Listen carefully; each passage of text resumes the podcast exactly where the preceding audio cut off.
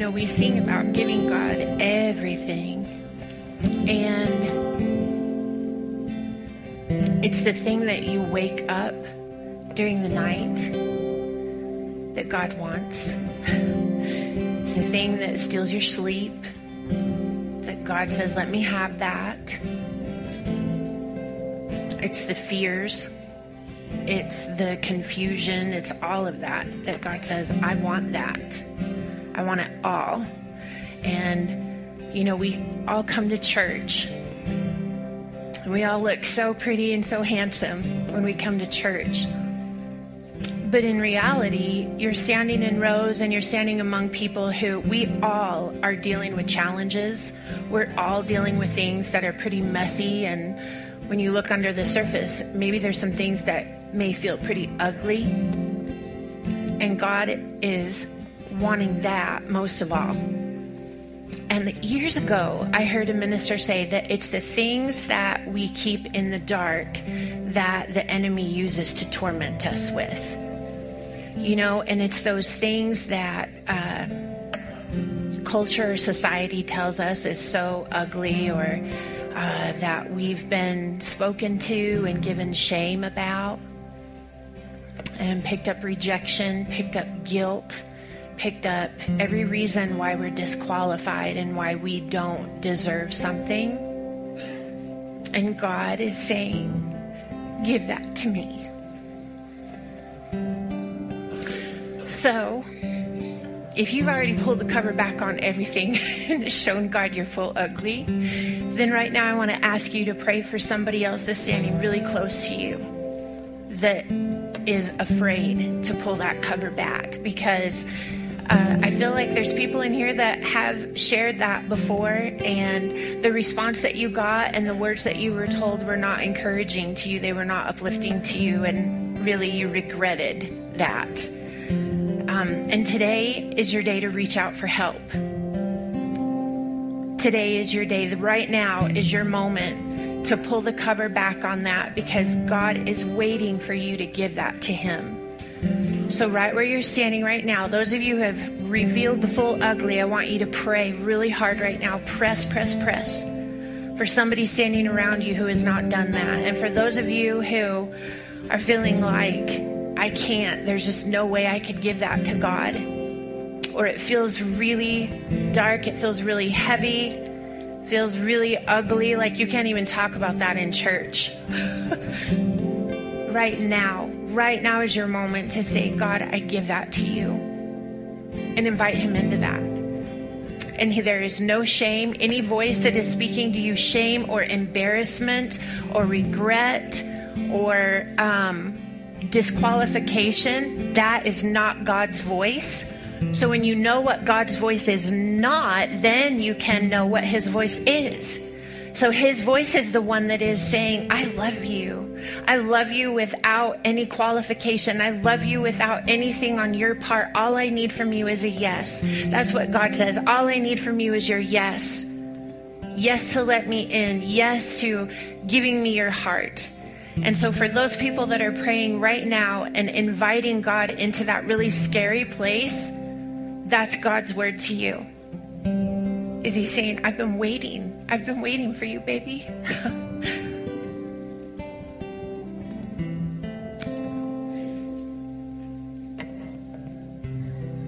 There's some really heavy shame.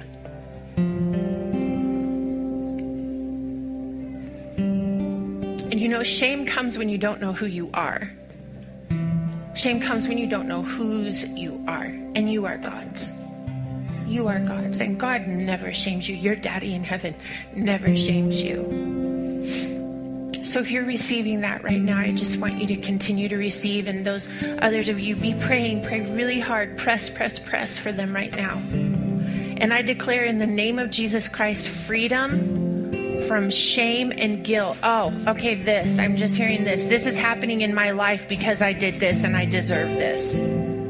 This is happening because I made this choice and I did this and I deserve this.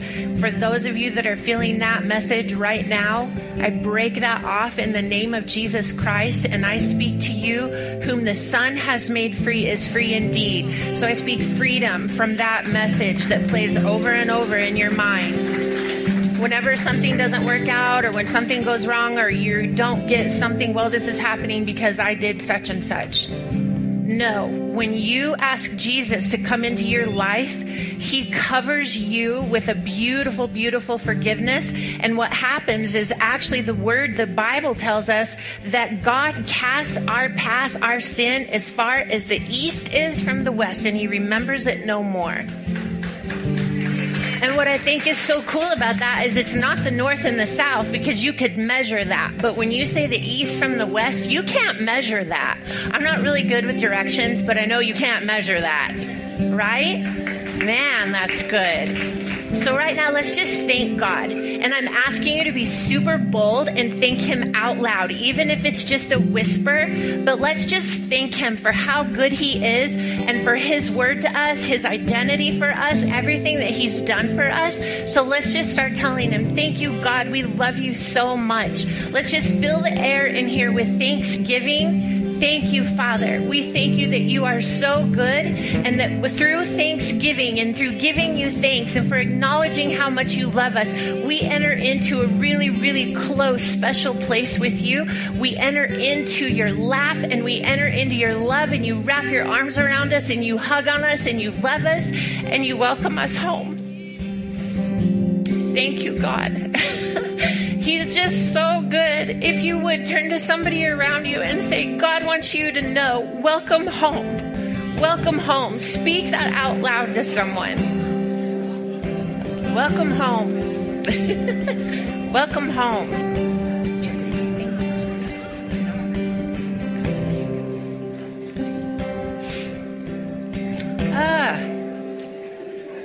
Give somebody a high five. Say, welcome home.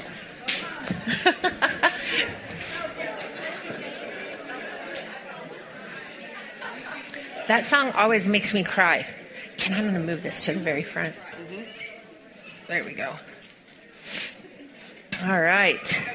Thank you, Kevin. Thank you so much. Oh, yes. I know, right? It is. Is anybody else hot? Yes. It is hot. If we can, we have, I'm like, whoa. Oh my goodness. Well, my name is Lynette. If I know that when we say that we're hot, we'll see if we can get the air turned down a little bit for us in here. I'm usually, I'm sweating. I'm usually the one that's cold. No matter what, I'm cold. Yeah, right? Okay, praise the Lord. That is not a hot flash. It's actually hot in here. Okay. Oh my gosh. My name is Lynette. If I've never had the opportunity to meet you before or shake your hand, I am part of the team here at N3C. And my job is to make you feel at home. I'm the pastor's wife, and my job is to make you feel comfortable here. So if you were to come to my house, I would pour you a great big glass of sweet tea, and we would sit down, you would put your feet up, we would be comfortable, and we would just be family. My son is like, what the heck, sweet tea? She doesn't make me sweet tea. I rationed the sweet tea because we were going through massive amounts of sweet tea, and I'm pretty sure my son is going to have to come up and get prayer at some point to forgive me for not having sweet tea in the fridge at all times. God says you have to love me. Okay, so, oh my gosh. So I am, I'm just going to jump right in today. We're going somewhere. You guys want to go somewhere with me? You're so trusting. I haven't even told you where we're going. So thank you. Thank you for being here today. And I want to tell you that for us, for Darren and I, getting to serve you as your pastors is really, really an honor. And I want you to hear, if no one has spoken this to you today, you are so, so loved. We love you so much, and we love this church family. We love who we are as a community, and we wouldn't be who we are without you. So you are the ones. We are just two people, and even our entire team is it's just a few people, 7 people. But our church is what it is because of you. So I want to say to you, thank you for being who you are and for bringing what you carry and who you are into our community. And so if you would you just give yourselves a hand this morning? Yeah. You are so loved. And we want to welcome our online community. Thank you for joining in and being with us today. You are just as much a part of our family as everyone sitting here in the auditorium. I want to give a special shout out to Mel and Teresa this morning.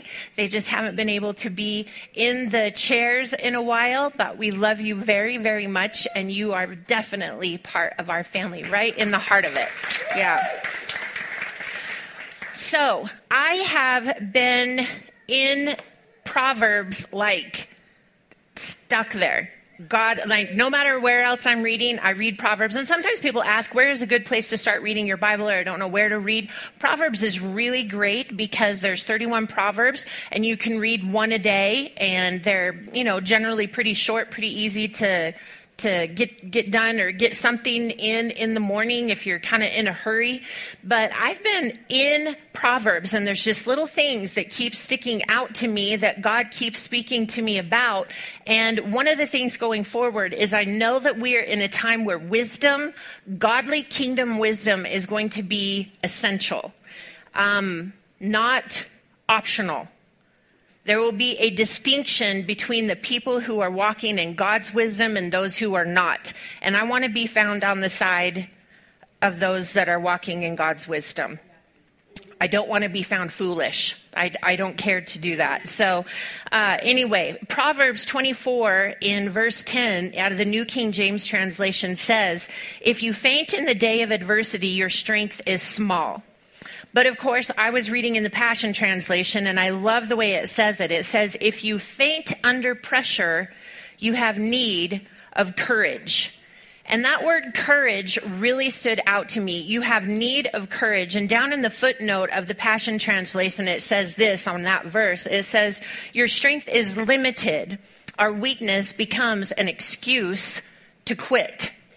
So it's talking about pressure and courage. And pressure can build over time. And when it first starts, maybe it's small enough that you don't even really recognize it as pressure, that it's part of your job, or it's just part of your day. It's normal for your routine. And so pressure just is kind of something that accumulates over time. And you don't realize that the pressure is there until one day the pressure becomes so strong that you faint, you quit, you back off. You don't have the strength to press through it anymore because the pressure has been building and building and building and building. And it's just something that you have learned to cope with or to live with or to even to accommodate. We make room for the pressure. There's also those moments where pressure comes in an instant. How many of us have experienced sudden and instant, bam, right now pressure? Like you feel it. It comes instantly and something happens, something is said, news is shared with you, you see something happen, you're in the middle of something, and suddenly it's like this lead blanket that comes and just lands on you, and you are instantly aware of this heaviness, this darkness, and this feeling of being overwhelmed to the point where you're like, I can't even function right now because I don't even know what to do. I don't even know what to do in this moment. I am a person that when, I'm trying to think of the last thing that happened. I remember we came home one time from being on the road for a while, and when we walked in and the carpet was going from water everywhere. And all I could do was, oh my gosh. Oh my gosh. oh my gosh, oh my gosh. And with every step, it's going whoosh, whoosh, whoosh, whoosh. And Darren is running to turn the water off. He's trying to figure out where it's coming from. And all I can do is spin in circles and say, oh my gosh, oh my gosh. The pressure was real. It's like, I don't even know what to do. My husband is very good under pressure. Me, you better hope that somebody else is there, because I'm just going to go in circles and say, oh my gosh, I will totally have sympathy and compassion for you, but I'm just going to go in circles in the moment, okay? So, pressure. I want to go to a book in the Bible that some of you may be very familiar with, and others of you, this may be fairly new to you. I absolutely love Joshua. And when we start talking about courage, of course, I was asking God, well, Lord, is there somewhere else that we can go that's a little less obvious? And God said, why do we need to do that? Let's just go for it. So we're going to go to Joshua chapter 1, and Joshua is in the Old Testament, and I'm just going to kind of give you a little backstory so you kind of have an idea of what's happening in history at this moment where we're about to jump in. So Joshua is being talked to by God. When you go into Joshua chapter 1, God is talking to Joshua.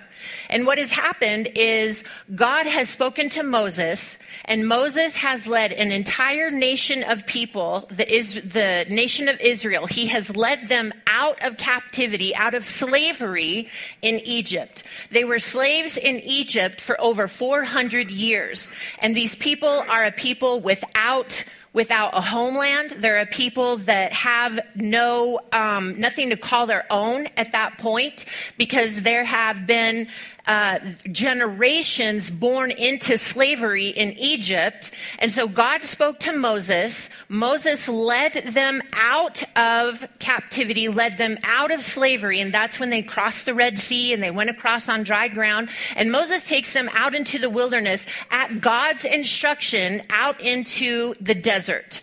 Now, the journey that they were supposed to take through the desert was just where God was wanting them to go. It would take 11 days to get there. But it actually ended up being 40 years that these people were in the desert. So all of these people are in the desert for 40 years. An entire generation of people passes away and dies in the desert. A new generation comes up. And now God speaks to Joshua. And Joshua is part of this generation that is going to cross over into what the Bible calls the Promised Land. God had promised this land to these people generations before, to a man named Abraham. And these people are descendants of Abraham. So these people are now out in the desert, and now Moses has died. Joshua steps up, and he's the new leader appointed by God, and God begins to speak to Joshua. And he reaffirms the promise to Joshua that he had made to Abraham hundreds of years prior. In Genesis chapter 17, God spoke to Abraham and he said, "Also I give to you and your descendants after you all the land of Canaan as an everlasting possession." Canaan was the promised land. So that's where we get the term the promised land, is it was the land that was promised by God to his people. So we're going to jump in here. God speaks to Joshua and says, okay, I want you to get ready, and I want you to get everybody ready that has been in the desert for 40 years, because now is the time you're going to cross over and you're going to go into the land that I promised to your forefathers. So I want you to think about Joshua in this moment. He is in a place where he is getting ready to lead an entire nation of people through a tremendous transition. All their lives, these people have known nothing but the desert. And just one little side note, this is something that I think about. Like this whole time that they've been in the desert, God has been feeding them what's called manna. It rains down from the sky once a day. They go out, they collect the manna, and it lasts them for one day. And they've known nothing but manna. That's all they've ever eaten. How would you like to eat nothing but the same thing day after day after day after day? And then suddenly, one day, you're crossing over and you're going to go, you're going to another place, and now you're going to eat something different. I mean, just think about the transition. You guys, like, these are the little things that I sit and that I think about. So this is a huge transition that God is asking Joshua to lead these people from this place that is all they've known, that is what they're familiar with, to go into a completely different place. And it's not without a fight. So God is speaking to Joshua, and in Joshua chapter 1, starting in verse 9 is where I'm going to jump in. God is speaking to Joshua, and he says, "Have I not commanded you? Be strong and of good courage. Do not be afraid nor dismayed, for the Lord your God is with you wherever you go." He says to Joshua three times in this passage of scripture, be strong and of good courage. And once he even says to him, only be strong and very courageous. So this word strong, when I looked this up in the Hebrew, it means to be encouraged, to be established, and to be fortified, to have good courage. So then I looked up of good courage. That's actually just one word in the Hebrew. And what that means is to strengthen or be determined. So I was looking at the two words, and the two words are so similar that actually the other word is used in the definition of that word. And so I was like, I'm not really getting the distinction between the two. And suddenly I realized it's because the two go hand in hand. The two go together because, see, actually strength and courage go together because courage puts strength into action.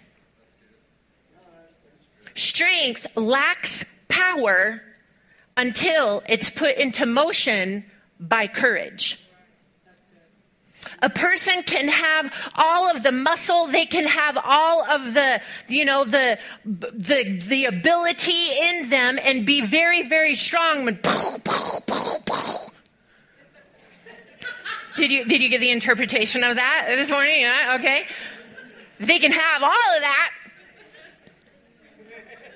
But if they don't use that strength to pick up their child and love their child, the strength does nothing.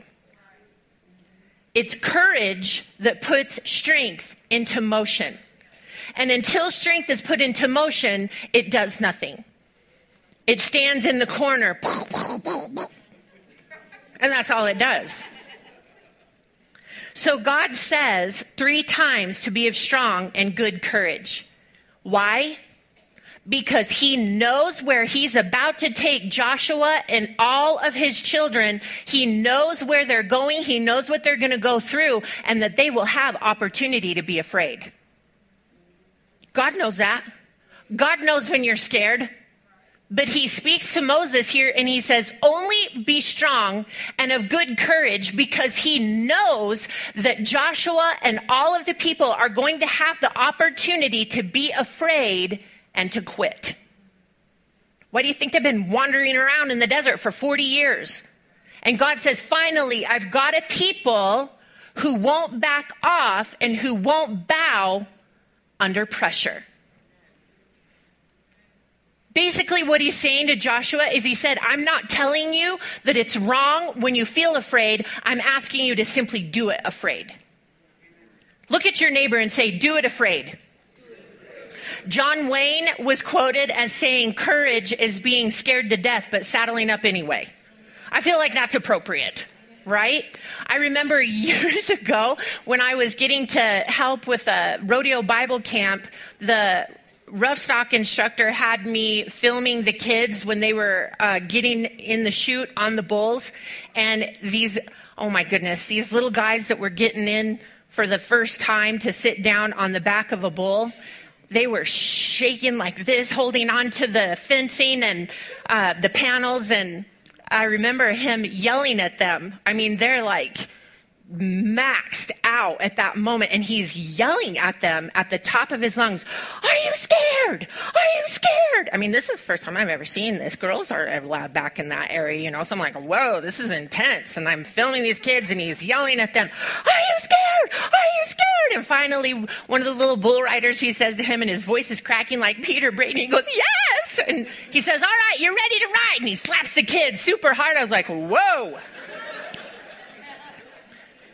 He was wanting him to admit, this is the scariest thing I have ever done in my life, But yeah, he wasn't going to say, I don't want to do this. He was getting him so pumped up that I was like, I'm scared, you know. But I'm ready to ride. Go, little buddy. So anyway, when Joshua stood on the edge of the desert,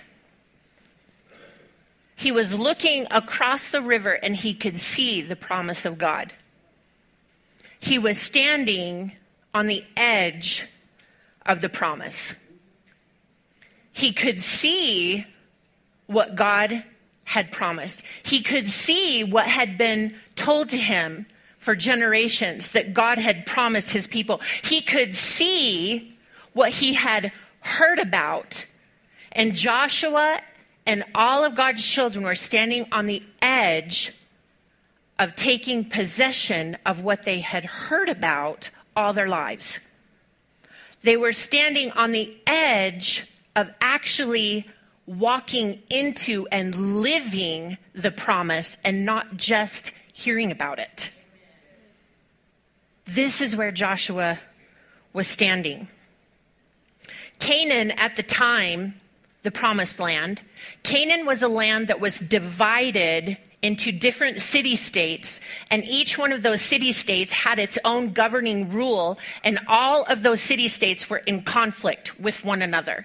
They were all fighting against one another. They were all led by different people and by different systems, and each one of those systems was in tremendous conflict with one another. So Canaan was a land that was divided within itself. It was a land that, although it was one land, it was tremendously in a place of division.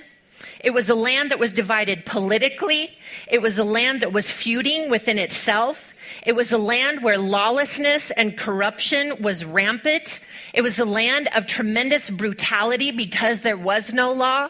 And it was actually a land where they were practicing child sacrifice. I feel strongly that God has a word for us here at N3C today. I see such a similarity and a likening of where Joshua stood and where we stand. And I know that this is a word for us. I don't know who else. I'm not limiting, but I know that this is a word for you and me. Because at the place where Canaan was at that time, in such division and in such turmoil, that was the moment that God chose to take his people over to possess what had been promised to them centuries before. It was time. Canaan was ripe for the taking, and God found a people who would be strong and courageous. But there was going to be conflict as they went. God has positioned us today. Today, we're going to need courage and strength to walk through the pressure. We will have to have courage and strength. We stand as a body, as a family, we stand on the edge of promise.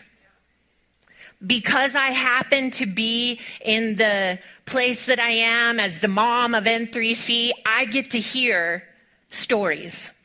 I get to hear the testimonies of miracle healings that are taking place within our family. Medically documented miracles that are taking place. I get to hear about the family. If you were here on worship night a couple months ago, you got to hear about a family that had the audacious faith to pray and ask God to turn what was reported medically as cancer into a baby. And they're expecting. We're hearing the medically confirmed reports of miracles. We're hearing the reports of breakthrough in jobs where people have been waiting and waiting and waiting, and finally breakthrough and promotion is taking place. Unexpected, unqualified. They don't have the qualifications for the promotion that they're being given, but they got the promotion. We're hearing the testimonies of what God is doing, and you and I are standing on the edge of the promise. Amen. We're hearing about it. We're being told about it. We've read about it. And God is appointed this time, this moment, as a divine appointed time for us as a people to cross over and to step into and actually live in the promise and not just hear about it anymore. It's not something that is just happening or that we read about and is historical events in the Bible, but actually taking place in our lives and experiencing what God has for us. Pressure wants to keep you camped out in the place where you're at right now and not pressing. Pressure wants to keep your eyes turned down on the situation that's happening at this moment, what you're fighting through right now, rather than looking and seeing where God wants to take you and what's waiting for you. Pressure comes to conform you to the circumstances. Pressure wants to squeeze you so tight until you look like everyone around you. Pressure wants to squeeze you so tight until there's no difference between you and the circumstance. Pressure wants to crush you in the situation in the moment for fear and confusion. Pressure comes to steal your courage.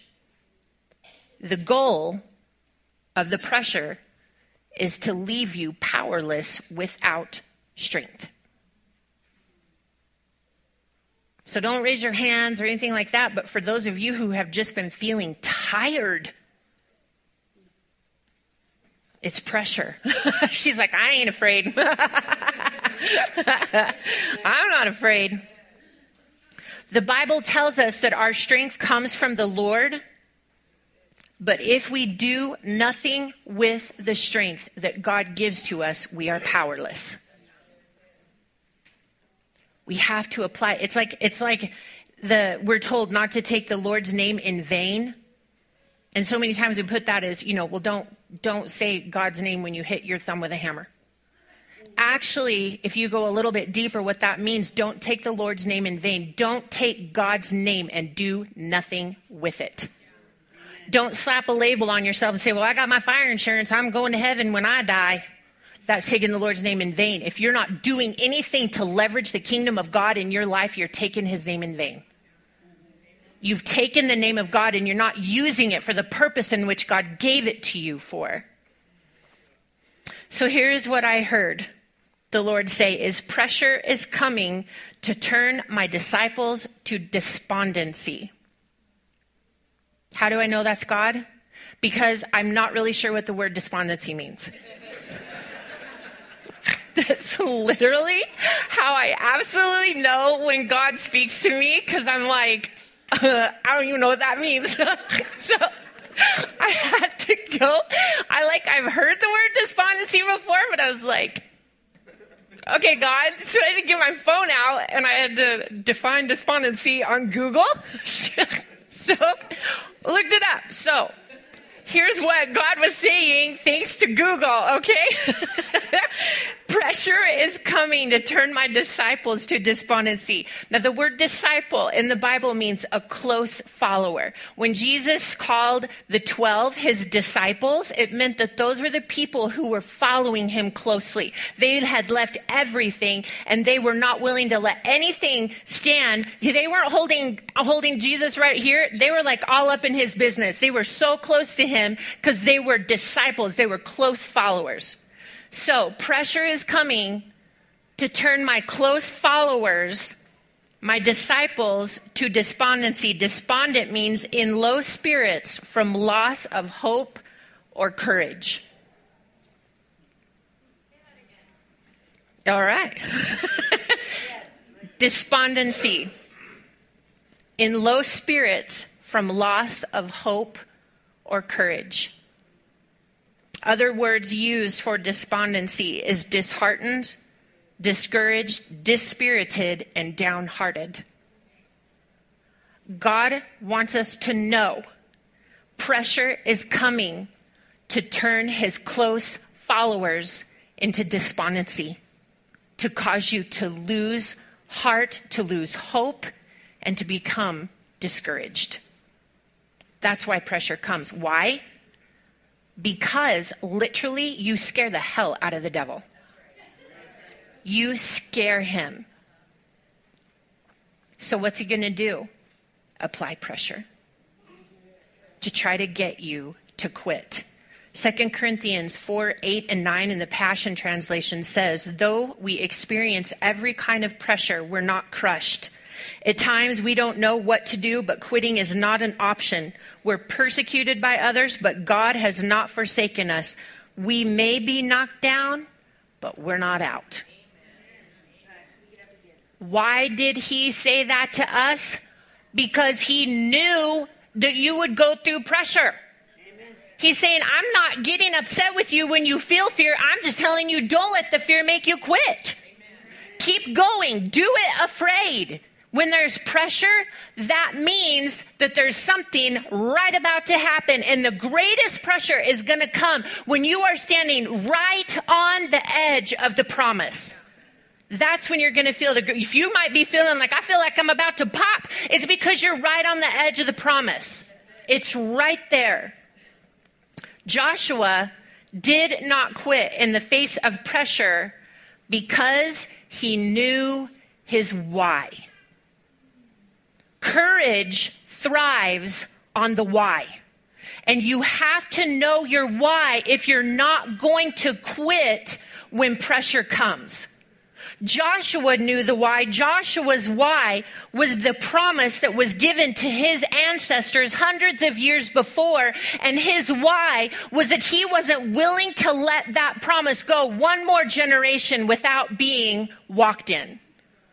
At some level, on the very base foundational level, don't you and I all share the same why as Joshua? Don't you and I on some level carry that same why is that we have a promise from God, and because of that promise, we know our why, and because we know our why, courage thrives on the inside of us. You and I have a promise from God. The Bible tells us in John 10:9-10, I am the gateway. This is Jesus speaking. He says, I am the gateway. To enter through me is to experience life, freedom, and satisfaction. A thief has only one thing in mind. He wants to steal, slaughter, and destroy. But I have come to give you everything in abundance. Say everything. You wonder, what is Jesus? What is my promise? Everything in abundance. That's what he's saying to us. Then he goes on and says, more than you expect, life in its fullness until you overflow. Why does he want you to overflow? Is because he wants you to carry the courage to somebody else, because you're going to overflow on someone else who needs to experience what courage looks like while you're walking in the promise. You're overflowing with the promise. So because you're overflowing, you have more than you need. So you're overflowing to give courage to somebody else who's been experiencing pressure, who can't see their way out. But because you're knowing the why, you got the why, you got the courage, and you're using the strength. And so now you get to overflow it on other people, to inspire other people who felt like they were knocked down, that felt like they were out, who felt like they couldn't get up, that they were about to give up. And now God comes in because of you, Courage. How many of us are standing on the edge of the promise? You've heard about it. You're learning about it. You're just now figuring out, hey, okay, so this isn't really how God intended my life to be crappy all the time. God didn't intend for me to be held back in my past all the time. He didn't intend for my past or my lack of education or my lack of this or my lack of that to determine what my future is. But actually, God has a promise for me. Amen. And you're standing on the edge, looking across, and the pressure is coming. But how many of you are standing on the edge of freedom, standing on the edge of satisfaction, standing on the edge of life in fullness, standing on the edge of breakthrough, standing on the edge of healing, standing on the edge of joy, standing on the edge of provision? I look around this room and I see a room full of people who are standing on the very edge of the river with your feet in the water, ready to cross over, putting courage into action because you know your why and you're filled with strength, and courage is putting your strength into motion to not stop, to not quit, to not give up, but to press, because as a people, we are standing on the edge. Amen. We are right there. We are right there. I'm not going to read the whole passage just for sake of time, but if you go, I encourage you to do this. If you have your Bibles or in your phone, the YouVersion Bible app is amazing. Go to Joshua and read in the very beginning of Joshua. God is speaking to Joshua in verses 5-9, and he starts out in verse 5, and he says, "No man shall be able to stand before you all the days of your life. As I was with Moses, so I will be with you, and I will not leave you, and I will not forsake you." Then at the end of that passage in verse 9 is what we started out with. He says, "Have I commanded you? Be strong and of good courage. Do not be afraid nor dismayed, for the Lord your God is with you wherever you go." Then he goes in the passages right there. I'm going to show you, how do you build your courage when you're standing on the edge? Well, God gives Joshua a promise sandwich. He gives him the promise here, saying, "I will not leave you. You are not going to do this alone." And then he finishes off the sandwich with another layer. "No matter where you go, I am not going to leave you, and you're not going to do any of this alone."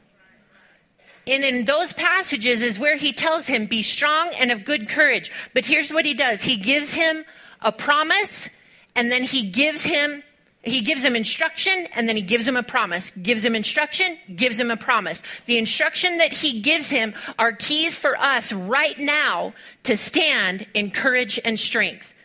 You want to know what those are? Yes. Okay, good. Me too. Okay, so what he tells him is, he says in verse 6, he gives him the promise of an inheritance. You and I have a promise of inheritance. We are grafted into the family, and you and I are children of God. So every promise that is in this book belongs to us. That's why it's important that you read it. Because if you don't know promises, you don't know what your inheritance is. If somebody told you that you were inheriting $5 million, would you figure it out? This right here is worth more than all the money on the face of the earth. All right. So in verse 7, he gives him instruction. He says, "Do my word, keep my commandments, do not turn from them to the right or to the left, but observe to do all of them." What he's saying to us there is, he's saying, don't be just a hearer of my word, do it. Do my word. Don't look for excuses. Don't look for loopholes. Don't find ways to get out of it. Be a keeper of my word. Is it uncomfortable? Yeah. Are you going to go cross-grain to the direction everybody else is going? Yeah. But keep my word. Because what he says there is, he says, when you keep my word, what that means is that you will be set apart. Where we're going, we need to be set apart. I don't want to go the way of the masses. I want to go the way of Jesus. We need to be set apart. Keep my word. Then he tells him the promise, because remember, it's a promise sandwich. So that what he tells him is, if you keep my word, you're going to prosper wherever you go. That's a pretty good promise. The next thing he says to him in verse 8 is he says to meditate on my word day and night. Do not let the words of my book depart from your mouth. Actually, when you look at that in the Hebrew, when the Hebrew were meditating on something, it wasn't that they were sitting, or we let meditation go to our culture and turn it into something bad. Actually, God is the one who originated meditation. And what it actually means is to meditate on his word. In the Hebrew culture, what that was is that they were constantly speaking it. They were continually over and over and over speaking God's word out loud. And it was almost like a mummer. They were just like mummering his word all the time. They were repeating the promises of God to encourage themselves and to put that out. We sing a song that's called Prophesy the Promise. When you are in pressure, when pressure is heavy, whether it's in a moment or whether it's building, and sometimes when you're not even aware that it's building, it's vitally important to your spirit, soul, and body to meditate on the word of God and to speak that word out loud so that your ears hear it, your mind hears it, your soul hears it, your body hears it. You're speaking the promise of God. Stop speaking the problem, stop complaining, and start speaking the promise. You're going to get stuck if you're complaining and using what God gave you to prophesy the promise and be negative and complaining all the time. I can only handle that for so long. I don't want to be around people who are just talking, rehearsing the problem over. I know the problem. Let's prophesy the promise. Amen. Let's put the promise out there. Amen. The result of that, the sandwich. So when he tells us to speak the word, what he promises as a result of that is that you'll make your way prosperous and have good success. Twice. He tells them, if you do this, everything you do will prosper. And then he says, if you do this, you will make your way prosperous and have good success. Who don't want that? Right? That sounds like a good promise to me. Then he tells them one more time that wherever you go, I'll be with you. You will not stand alone.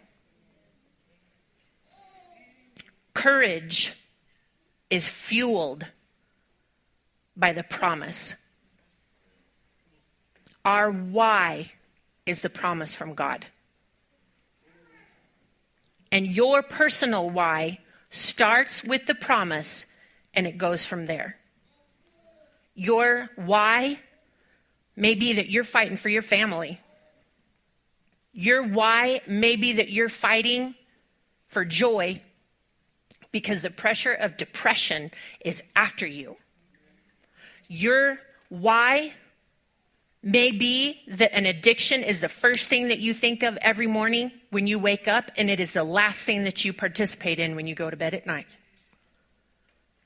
Where's your promise? That's your why. Your why may be your conviction is so deep and there is pressure coming from other sides, but you have to know your promise if you're going to stand in the midst of pressure. Just because so-and-so said so, and this person said that, and this person said that, that is not going to be good enough anymore. You have to know the promise for yourself. That means you're going to have to do what God said and keep his word, which if you don't know the word, you better get in it. I cannot emphasize to you how important it is to be in your word.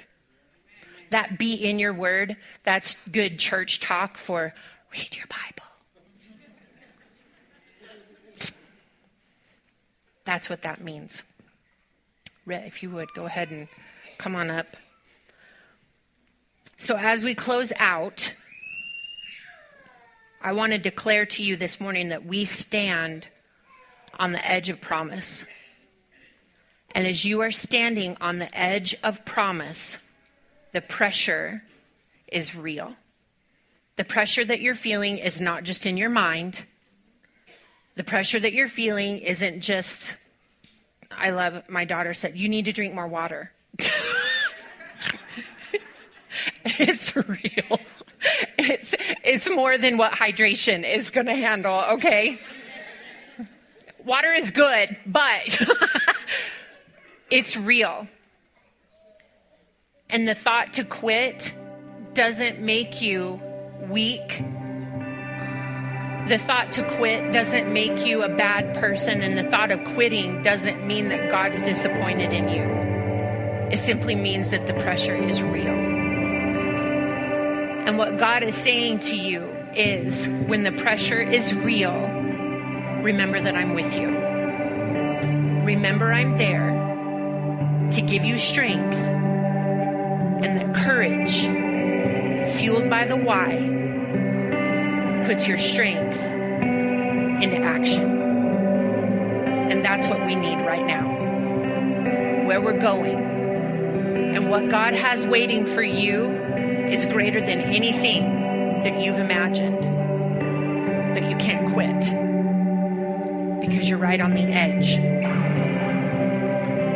So here's what I want to do. I want to ask you if you would just settle in where you're at right now. And really come in right here with you and God. I don't want you to think about anybody else in the room. I just want you to focus on you and God right now. Are you experiencing pressure somewhere in your life? And here's the thing. If you are pressing for a promise of God, you're experiencing pressure. Because everything is trying to fight you off of that. Everything is trying to get you to back down. But what you're fighting for is worth the fight. The promise that you can see and that you've heard about is worth the battle. Don't quit. If you're scared, do it scared. And right now, if you have need of courage, tell God that. You're sitting with Him right now. Just tell Him, God, I need courage. I need you to strengthen me. I need your strength, God, to stand where I'm standing right now and to go through what I see ahead of me. God, give me courage to put your strength into motion.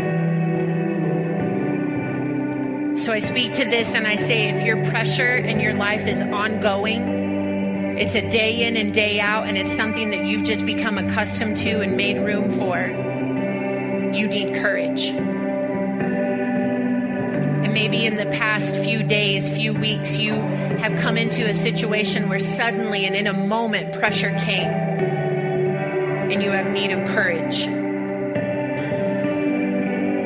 Right now, where you sit, Father, in the name of Jesus, I declare an impartation to every one of these people, a reminder of the why.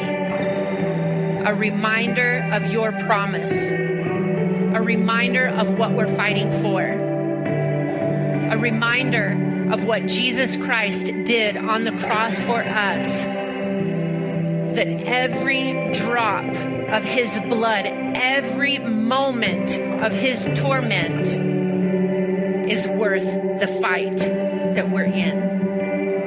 Freedom belongs to you. Life belongs to you.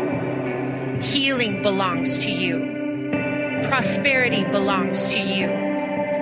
Joy belongs to you. Wisdom belongs to you. Help belongs to you. Encouragement belongs to you. Strength belongs to you.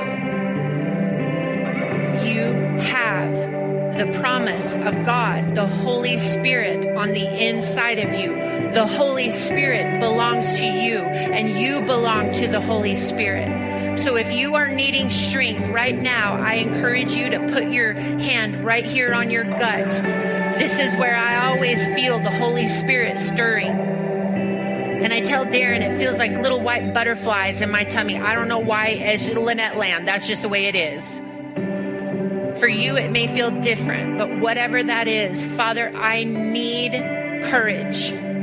Holy Spirit, the Bible says you stir up the gift of God on the inside of you. So the Holy Spirit, the promise is on the inside of you.